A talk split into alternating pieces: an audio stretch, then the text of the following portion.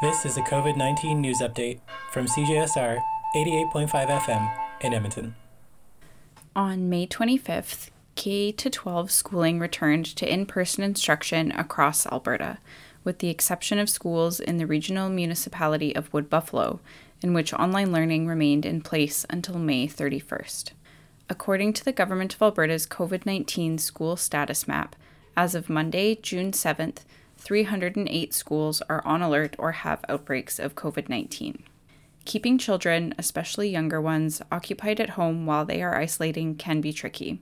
Recreation therapists with Alberta Health Services have created a guide with ideas for how to keep kids engaged and promote wellness while isolating at home.